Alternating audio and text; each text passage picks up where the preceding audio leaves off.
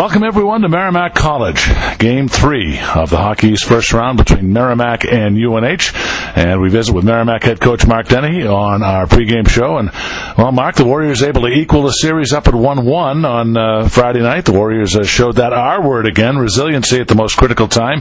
Ben Bob picks up the game tying goal. You get the winner from Ludvig Larsson in overtime. And uh, we're back here tonight. Uh, what were your takeaways? Yeah, I thought uh, I thought we played a really solid game. Um, you know, the second period was a little bit of ebb and flow uh, a little bit of, of uh, back and forth. You can't control the entire game, but um, uh, you know I thought we got off to a great start. Um, didn't get too much, not too much damage in that second period, and then um, you know came back in the third and, and, played maybe one of the best periods of the year. Uh, that continued into the uh, overtime. We were we were uh, we forced two power plays, and we were able to capitalize in the second one. Well, Mark, uh, really high praise for Michael Babcock again. He took that huge hit, doesn't miss a beat. Uh, really, the maturity he is showing, uh, uh it's really something special, isn't it?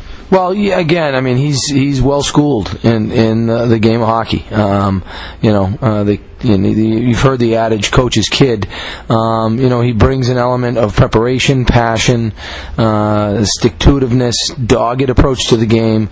Um, he's a student of it. Uh, he brings out the best in his line mates. Uh, you know, and, and all this uh, as just a freshman. So uh, we're thrilled he's a part of our program, and he's already had a huge impact.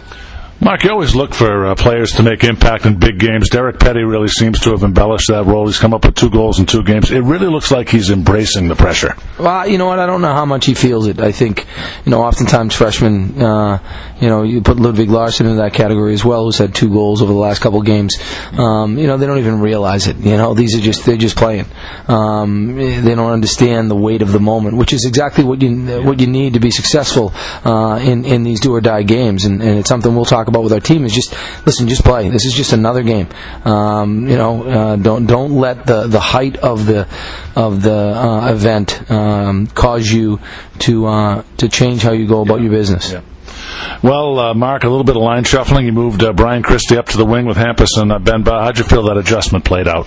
Well, you know, um, if we can be a little Machiavellian, right? Uh, ends justifies the means. You know, that line hadn't scored in a while, uh, with the exception of, of a power play goal, uh, and they ended up getting the tying goal. So, um, you know, it, it, got the job done. Uh, we're, back with, with Jace on that line, and uh, but we, we can always go back to that line if we need to. There's a familiarity there. Those guys played together a lot last year, and um, it's something if we need to return, if we need a little spark, that we can do.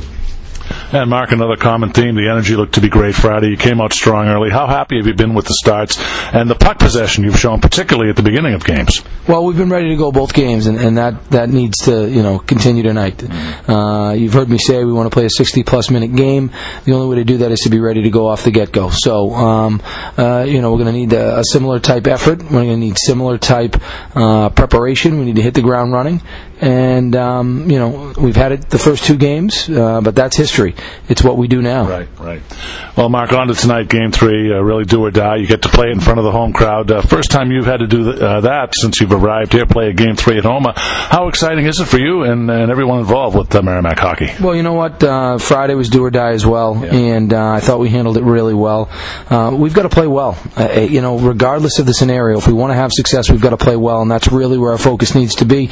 Um, excited for our fan base. Um, you know, it's it's it's as exciting a hockey you're going to find is is uh, you know end of the series, uh, game game tied. Um, you know, have a chance to move on. Uh, this is what it's all about. That's what these kids dream about, and hopefully we have a good crowd tonight.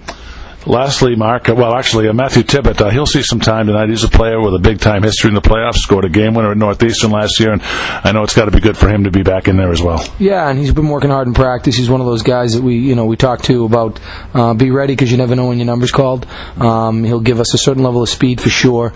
Uh, you know, and he scored a big goal last year. He's got some experience on that end. He's got six goals already this year, so um, he can score goals. And um, you know, he, he, when he plays with scenes, a lot of times he gets chances. It'll be interesting. I don't know that he's played with, with Brett on the wing. It'll be interesting to see how those two do. Lastly, Mark, it was a big day here at Merrimack today. The women played their championship game. BC beats BU five nothing. We've talked about the women uh, women's hockey program and the great impact it's had here at Merrimack, and uh, really, it must be a coup for Merrimack to have uh, the women's hockey championship here. And uh, I guess kudos to BC. Yeah, congratulations to Coach Crowley and her and her staff on on the the victory. Um, you know, it. it um, you know, whenever you have hockey in your building, it's a good thing, and and you know, we think that this is a hockey school, and um, you know, we'll be ready to go tonight. All right, Mark. A victory tonight moves you on to Providence next week. Uh, we hope to uh, see you there if the stars align. Uh, and at any rate, good luck tonight. Thanks, John. All right, that's Mark Dennehy, the head coach of the Merrimack Warriors. Mike Macknick and I will return with the Dunkin' Donuts starting lineup from North Andover next. You're tuned in to Merrimack Warrior Playoff Hockey right here on the Merrimack Radio Broadcast Network.